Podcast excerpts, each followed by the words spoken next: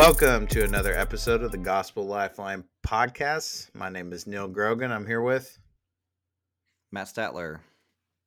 And we're excited about this next um, series we're going to engage in. But before we get there, um, you know, Matt, I was reading this morning, as I do. I like to take a gander and look at history and different things that have occurred in history. And you know what happened on this day in 1986? No, what happened? Well, um, the largest nuclear explosion or meltdown occurred. You might have heard of a place called Chernobyl. Um, man, we have this Chernobyl, this, uh, Chernobyl, Chernobyl. You know this this infamous event that occurred in history in the uh, old Soviet bloc in the in the midst of the Cold War, right?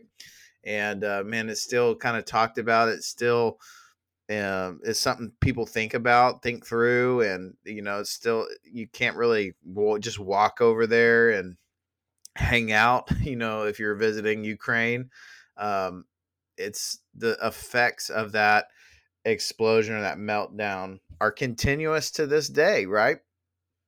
And uh, I, man, it just yeah, made me think absolutely. a lot about this uh, series we're going to engage in on uh, marriage and what happens when a marriage melts down.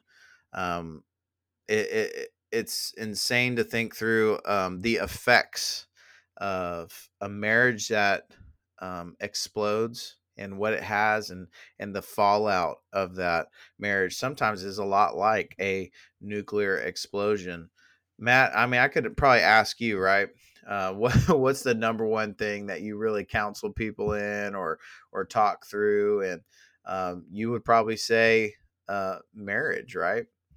Um, but i want to ask you this yeah, specifically absolutely. as we get going. yeah, yeah. is um, what is the difference between a nuclear meltdown and a nuclear reactor? And uh, draw draw a picture of that with uh, marriage yeah, absolutely. So if you if you think about marriage, it it can be devastating when a marriage is destroyed. Um, when when things are not working properly in a nuclear power plant, it will begin to um, degrade and erode, and everything around it is damaged um, through just massive fallout.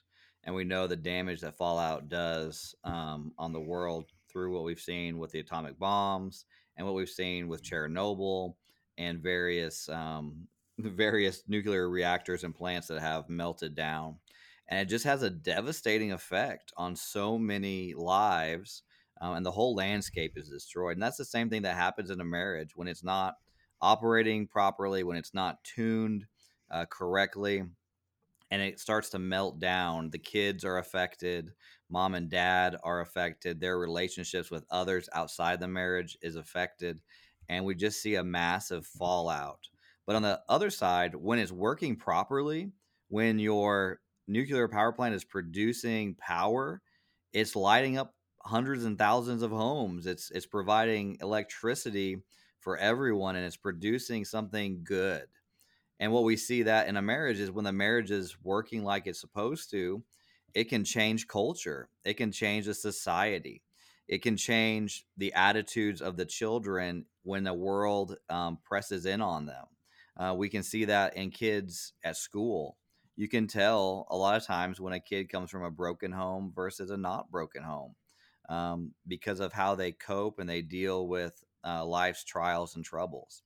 And so well, this is why marriage is so important, and that's one why marriage is one of the main areas that pastors deal with in counseling. Um, anything from mild to great relational issues, um, but also things such as uh, pornographic use of materials, and then all the way up to adultery and that broken relationship. And so we we hope to to talk about several of these aspects of a of a good marriage. Yeah, man, absolutely. We have uh, uh there are so many different kind of tension areas that occur in marriage. And when there's a breakdown or when you lack vision, if you will, for where the marriage should be going or what it should be representing or doing or how it should function. Um, and you en- you end up imploding, right? And this is why we've seen in our culture right. such a such a rise, not just in the secular world uh, with divorce, but even in the Christian family the the effects of divorce and these relational tensions hitting all time highs. Um, but so we wanted to um, go down this road with you guys. We are going to do a series here on biblical marriage and and not just like what it is, but we're going to work through things like when the when it explodes, what to do, like how do you wade through the fallout. Uh, we're going to talk about some practical things like communication and and man the ultimate purpose of marriage which is kind of where we're going to direct our sights for today. So you know uh, guys if you don't know matt and i we love church confessions. Uh, we are confessional people. We like to be tied to the saints of old who have thought deeply about who god is and what we should think about him according to his word and man um, matt and i would both agree i think i think that the 1689 London Baptist Confession of Faith is the ultimate confession statement. Uh, sorry to our Westminster friends. Uh, you know, you just you just got one little area that you just got it all wrong, man. so sorry, not sorry. sorry, not sorry. Yeah. So, um, but the beauty beautiful thing about the 1689 is it has a section on marriage. So, Matt, you want to take us through what the 1689 LBC says about that? Yeah, absolutely. Just just some background. A confession is a uh, written statement on theological truths that's been formulated um, by a group of people at a certain time. So this was written. Um, there, there's some debate about the 1644, 1689, and um, but basically a bunch of Baptists, particular Baptists in um, London, decided to get to, together and write out what do we believe about the Bible, um, and that's just a way for us to help think through it. So that doesn't mean that we hold this higher than the Bible but that means that they formulate a um, they're, they're they're saying it in a way that we understand so I've heard people say things like no creed but the Bible. Right. What they're saying is that's an actual creed. And so um, when we say that we like the 1689, that means that it's a really good guiding influence in our understanding of Scripture. So totally. this part on marriage is found in chapter 25. And paragraph one says, Marriage is to be between one man and one woman. Neither is it lawful for any man to have more than one wife nor for any woman to have more than one husband at the same time. And they give some biblical passages Genesis 2 24, which we'll look at later, Malachi 2 15, and then Matthew 19 5 and 6. And then um, paragraph 2 gives us kind of the reason marriage is instituted. And marriage was ordained for the mutual help of husband and wife, for the increase of mankind with a legitimate issue, which means just having babies, and for preventing of uncleanliness. And then it has some other things in paragraph three. And then paragraph four talks about marriages that the state says is lawful is not really lawful. And um, we, we can go into that at another time. But th- I mm. think it's important that we recognize what marriage is and where do we find marriage in the Bible, Neal? Yeah, I mean, uh, you referenced a couple passages already just from the confession and the statement on marriage, but um, Genesis 2 is kind of where we see the marriage relationship being instituted. So the first thing, you know, let, let's look for a second at Genesis 2 uh, 18, because I think that's where uh, the first and foremost or primary principle for marriage that we have to understand is established it says this that then the Lord God said, It is not good that the man should be alone. So God has created all things. He's created Adam. He has placed Adam in the garden. Uh, he's given him work and a job. And um, uh, as Adam has been doing this uh, job that God has given him of naming all of the animals and seeing all of creation, right? um, man, what God God says is, man, there's something not good here. There's something that, could be much better, something that could be very good. And so he says this, and this is fundamental, y'all. He, God says, I will make a helper fit for him. So the first and primary uh, principle for marriage is this that it is a, an institution that was created by God, not invented by man. Um, this is something that the Lord saw that Adam was ignorant of. This is something that the Lord decided to do something about it. And not only that, it, it's that God would make something fit for him. So it should be a certain way. And so that kind of kind of drives us back to this paragraph 1 of the confession, right Matt? Uh, right out of the yeah. gate, what's what's the what's the controversial thing of our culture today that it says in the confession? Is to be be between what? yeah, marriage is between one man, one man and one woman.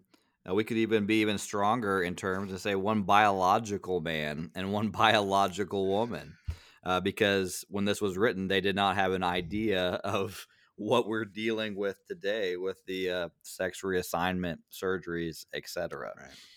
Yeah. Yeah. So right out of the gate, we see you know God's going to make something fit as it should that is in line with the way He's already created. Right uh, he's created with this complementary type of picture, right? So there's a sun and there's a moon. There's there's a, a, a an animal of one biological type and there's another animal of one biological type and when those two animals get together birds and the bees baby we we, we get uh, reproduction be, fruit, be, fruitful and multiply right Fill the earth. and yeah we see that in genesis 1 i believe 28 and so man, here here we get this this kind of fuller picture of what's occurring, right? In in more detail here in Genesis 2. So what where what happens next is the Lord begins to make this helper fit for him. It says that uh, we can fast forward a little bit, but it says that the Lord before caused... we fast forward. Yeah, yeah. Neal, Go. before we fast forward, what I like is God makes all the animals and brings them in front of Adam to name them. And what yep. he's doing is he is showing none of these things are fit for you to be your companion. And I just I just love the the suspense because God said it's not good. So what is going to be good? And it just like it draws right. it out. I mean, it's just it's it's masterful storytelling. Sorry, go ahead. Yeah, no, it, and that's a great point too because I think one of the mistakes we make today in our culture is um, we begin to look at the things that God has made and make a decision um, to make a decision to serve our flesh, even though it is not the best possible thing for us. And so here in the text, we see how God is showing everything under heaven is not the helper fit for him. And that includes someone like him. God makes something different but equal to Adam. So we see this in verse 21 start to occur. Says, So the Lord God caused a deep sleep to fall upon the man, and while he slept, he took one of his ribs and closed up its place with flesh.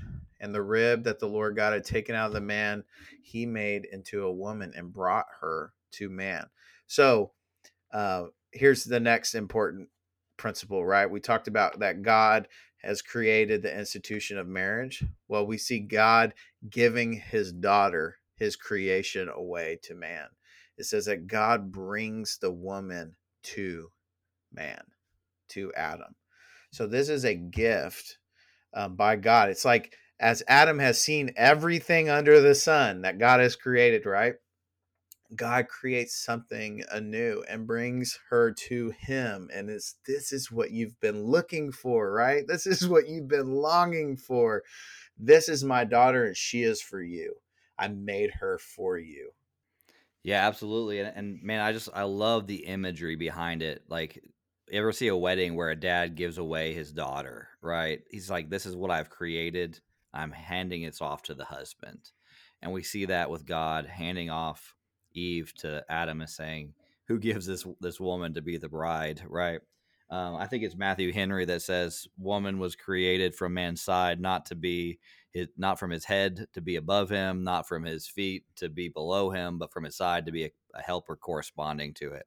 And that's just mm. such a beautiful picture of the marriage relationship.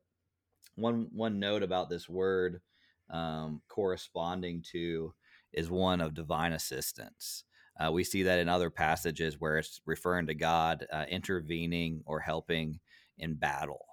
Um, and so we see this um, this relationship. So the woman is equal to man. She, she is not greater than or lesser than or or anything, but man and woman were created to be one flesh. And then I love this poem, um, Neal, in 23. I don't know if you were planning to read it, but it's just like the first poem that we see. Um, and not only is this the first poem, when we see the next poem, it's a poem of death and destruction and multiple wives. And so we see man's fall. Um, so yeah. in this, it says, so Adam, after seeing all the animals come through, naming all the animals, and God brings this woman, and he goes, This one at last at last i mean that's a that's a pretty important word is bone of my bone and flesh of my flesh this one will be called woman for she was taken from man and of course if you look at it in the hebrew it's even more beautiful but we've tried to work it in our english but it's just such a great picture mm. of what man and woman together are to look like yeah i mean think about think about like this matt Adam has sat there and he has looked at everything God has created. But when he sets his eyes on this woman that God has made for him to for human flourishing, right? And for God's glorification.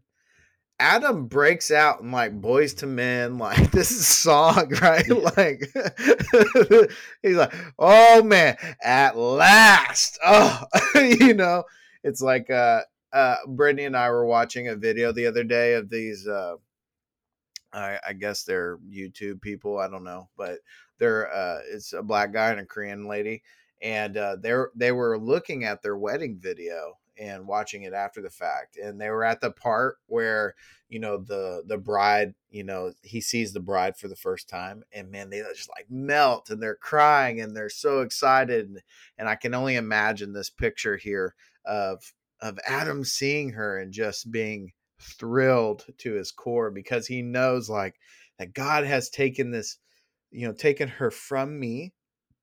So she's kind of like me. She's equal to me, but she's very different from me. And this is good, right? And the, this is what That's makes right. that not good thing that that verse 18 talks about into something very good. Um, another note um, on the term helper. I think uh, one of our cultural responses to the to the word helper is negative, right? Like when you look as a, at a woman and like, what do you mean helper, helpmate, helper fit? You know, that's right. that's a that's a negative thing. Well, let me just um, tell you this: God Himself describes Himself throughout the Psalms as our helper. And it's the same word that is used here in Genesis 2. And this isn't saying the woman is a god or anything like that, right? But what I am saying is that um, this is an important term and it, it does not devalue you. It actually um, promotes what you were made for for the for the sake of glorifying the father and for uh, human flourishing so that's kind of where we see Genesis 2 kind of in, in the institution being um, built and made. Um, later, later we see a covenant, uh, covenants occurring with Abraham. We're given this imagery for even marriage. Um, like if we were to define the marriage relationship, we would say it's a covenant relationship made between a man and a woman and God for a lifetime. And so there's, you know, three parts to this institution. It's God's institution, so he he should reign over it and it is made between a man and a woman the the the fit couple that he has created to work together in unity. And so what is a covenant? Matt do you want to tease some of that out? Yeah covenant um, comes basically of course from from the bible right and we see that like neal was saying um, in the early old testament god's cutting a covenant between um, him and someone else saying that this is what we're going to do and that I agree to these terms, you'd agree to those terms. And if you break this covenant, essentially, uh, you should be cut in half, basically, is, is kind of like the graphic image yeah. we see um, through the walking through broke, you know, animals cut in half. And, um, but really, it is, it's more than an agreement. Um, a lot of times in, in the Old Testament, we see it's between a greater power and a lesser power and um, in our case, it's between two equals. And when we say this is a covenant, we mean that it is a special relationship designed by God for the purpose of walking together um, for mutual benefit. Um, and that we are committing, regardless of the other person's actions, to walk with them through this. Um, now, of course, mm. there are th- certain things that break the covenant of marriage, and we even see Jesus explain some of the exceptions um, of that. But the design is protection. It's protection for the woman and protection for the man, and that's why we believe that sexual relationships are to be between a married partners, a married couple, um, because it's protection against the brokenness of our hearts, the um, the, everything else that falls into it. I, I love Jeremy Pierre in one of our um, classes at Southern Seminary. He was explaining how he was in um, a literature class. He had one, of course, he was a Christian, but he ended up taking like feminism and science fiction or something, some class he had to take to just to graduate. And in it, the professor was like going off about Christians and how she didn't like them and all that stuff. And then she says, Is there a Christian in here? And of course, Jeremy Pierre said, You know, yes, I'm a Christian. Or she knew he was and, and basically singled him out and said, What do you think about marriage? Or something like that. And he said, base or he's like, or she said, uh, do you pleasure your wife in marriage or, or something, you know, kind of crass? And Jeremy's like, well, that's very personal. He's like, but let me explain to you what the Christian view of marriage is. And he went on to show and explain like marriage is this covenant. Um, and he's like, my role in marriage is to serve my wife. And I want to serve her because it protects her from the abuse that would happen if she was not married. And uh, and he goes on to explain just the beauty of marriage from a Christian worldview. And that that angry feminist was basically like stunned she said that's really beautiful and then she continued on with her um, her conversation about other stuff. And so what we see is a lot of times marriage gets a bad rap because people don't understand the purpose of it. Kind of like the nuclear power plant meltdown and the abuses that have have been perpetrated in marriage. I know that totally. doesn't talk about covenants completely but um but yeah the understanding of this marriage covenant is a protection. Um that's why it's it's poor decision making and and honestly it's sinful to live together before you're married because what you're doing is you are getting the benefits without the covenant and you are putting that other woman at risk you're putting yourself at risk um, financially as well as spiritually emotionally and the like and there's no commitment um, and that's that's a dangerous place to be in. Yeah. So covenant covenants are meant uh, for a lifetime you know and uh, yep. you know, when we we're thinking about like what is God's attitude towards that principle, right? I think uh, it's Malachi two sixteen, where God says that He hates divorce. Like that's His heart for yeah. the separation of a covenant, and uh, it doesn't mean that those things don't happen, but you know, like our earlier analogy, they're a nuclear explosion, and they're awful right? And so we're to hold fast to our God and each other as tightly as possible because there is, listener, there is an ultimate purpose for marriage. And we see this in scripture. Um, in Ephesians chapter 5, we kind of get a fuller picture of marriage and we get a glimpse into this ultimate purpose of marriage. So I think the way I would probably uh, define the ultimate purpose of anything, um, first and foremost, is for the glory of God.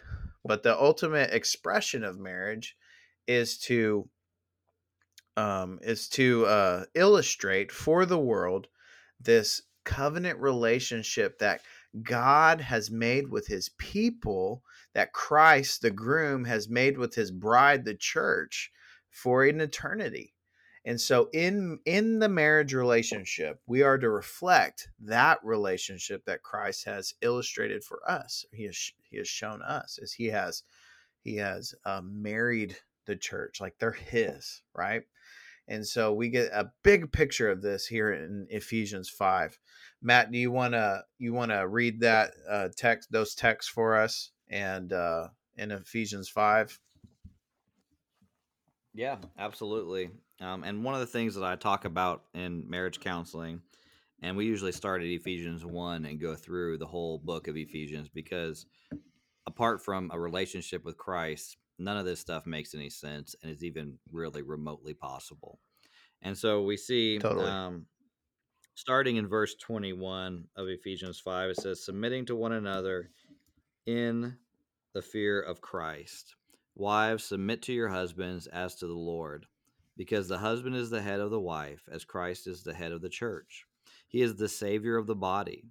Now, as the church submits to Christ, so also wives are to submit to their husbands in everything.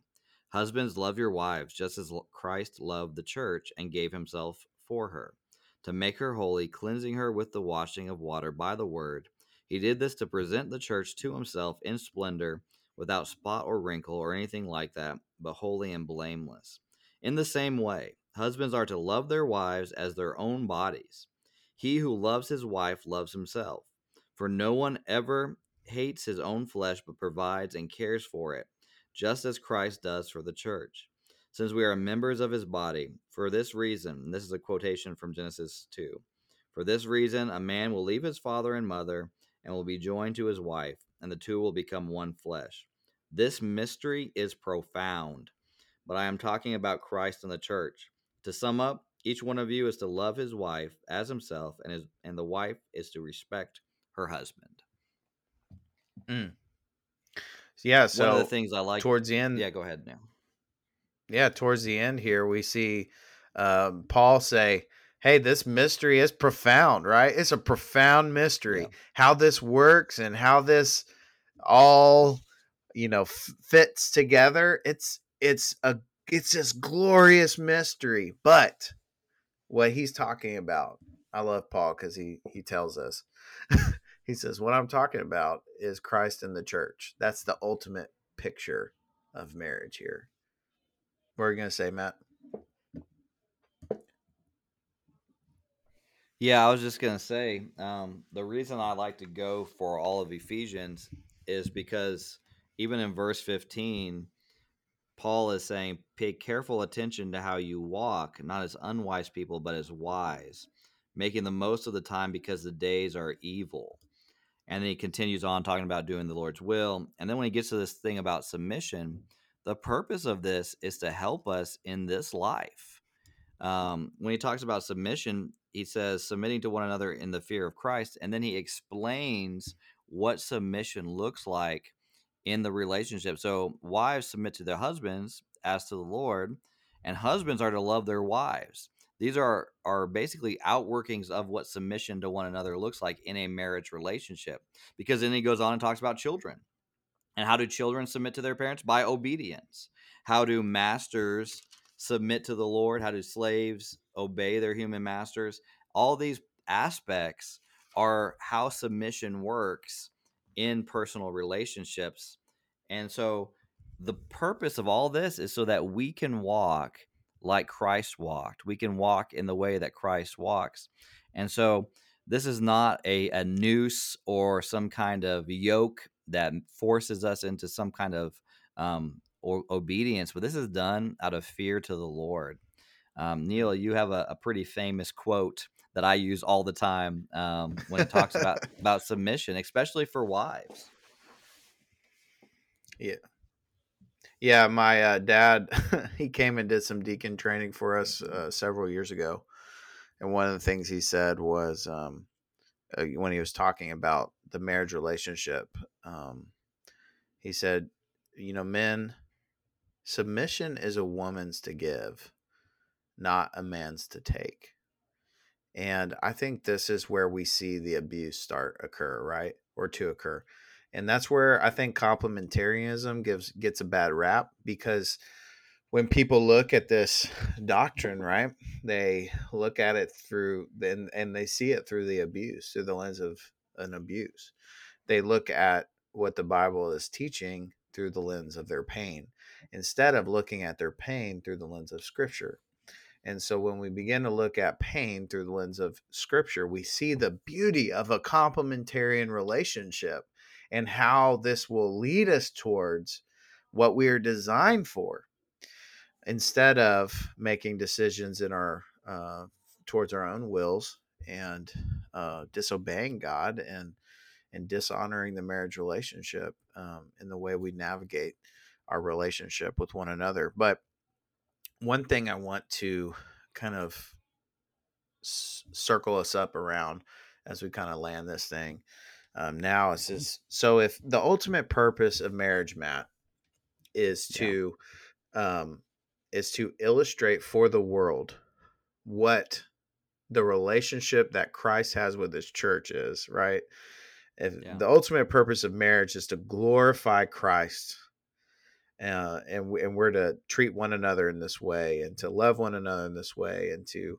and to walk with each other in this way. How do we do this? How do we accomplish this? I think the text kind of gives us three pictures uh, for how we do this and so look at verse 24 of ephesians 5 it says now as the church submits to christ and we can stop right there. This is key. Um, who is who is the church made up of well, it's not just made up of women, it's made up of both men and women who Christ has saved by his grace. And so we see something profound here. And this is so key for men to to to to think through and to walk out. It says the church submits to Christ. So men and women are to mutually submit to the Lord. And so when we see men and women mutually submitting to the Lord, when we see the church submitting to Christ, right? Um, we, we we're quite well aware of where we are going. And so for husbands, if submission is a woman's to give, right? Then a man is to show his wife what submission looks like as he submits to Christ she will want to give it to you when she knows where you are heading, where you are leading. And so, the three things um, for how we uh, accomplish this ultimate purpose for marriage that I see in the text is that first and foremost, there's mutual submission to Christ.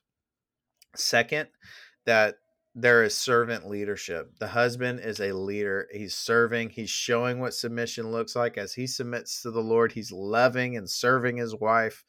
Um, he's giving himself up for her, right? We see in uh, verse 25, and he's sanctifying her. Well, how? By washing her with the word.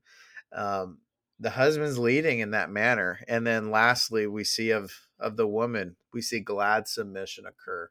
She is uh, submitting back to um, verse 22 she's submitting to her husband as to the lord because she's submitting to the lord first and now she's walking this out in her marriage relationship as she is being led to the Lord by her husband, where they both are mutually submitting to God. And it's in these acts where we find freedom and joy and flourishing. That's where we are able to weather storms. So Matt, yeah.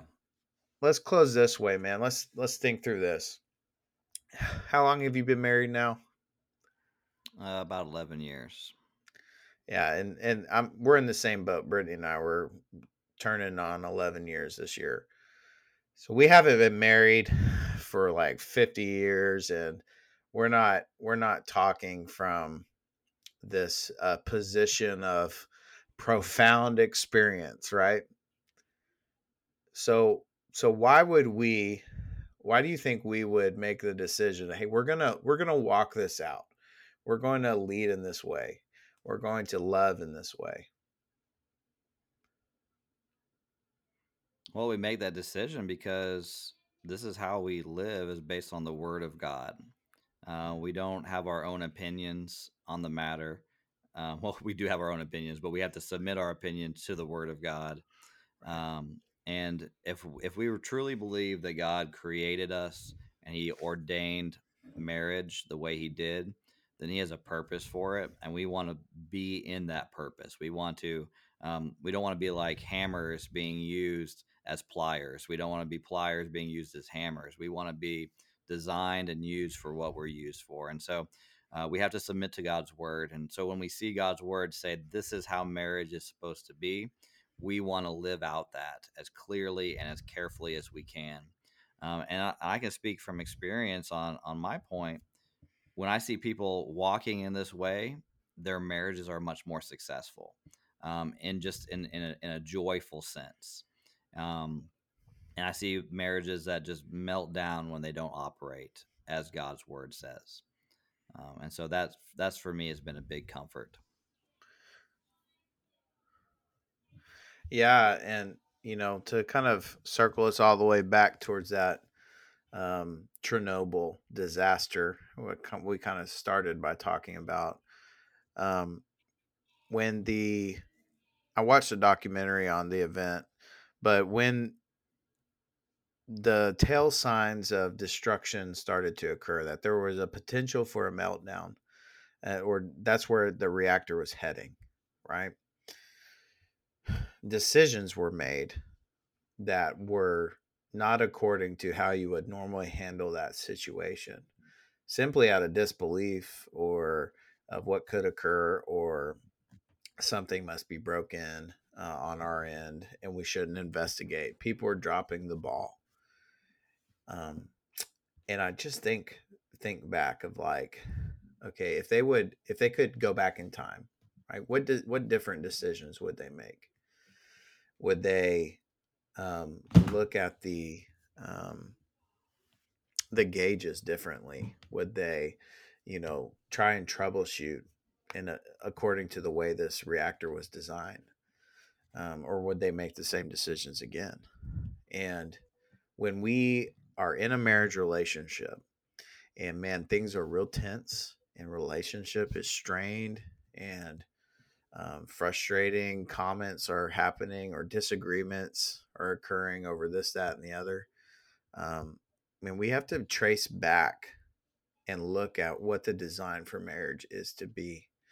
And man i saw restoration in my marriage occur because of this text in ephesians 5 um, and I had some direction for how I was supposed to lead and love my wife as her husband. And man, when I started doing that, man, the Lord started restoring. And and when the Lord started restoring, my wife went back to this text and she started to look at what does it look like for a wife um, to love and submit to her husband. And she started doing that.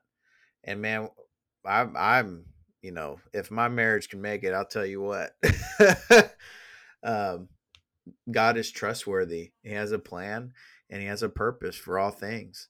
And we can come to his word and we can trust it and we can live it out because he does not fail us. It doesn't mean that if the nuclear explosion has already occurred, you know, you have to walk through the fallout, which we're going to get to later.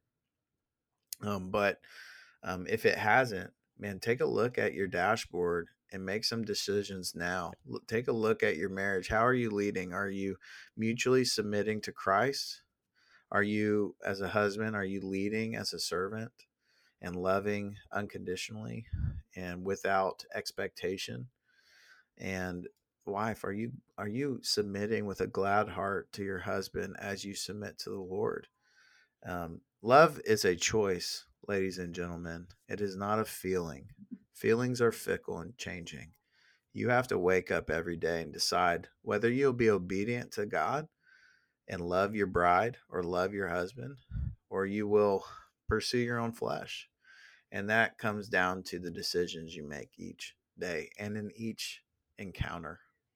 So, guys, we appreciate you listening to the Gospel Lifeline podcast. Until next time.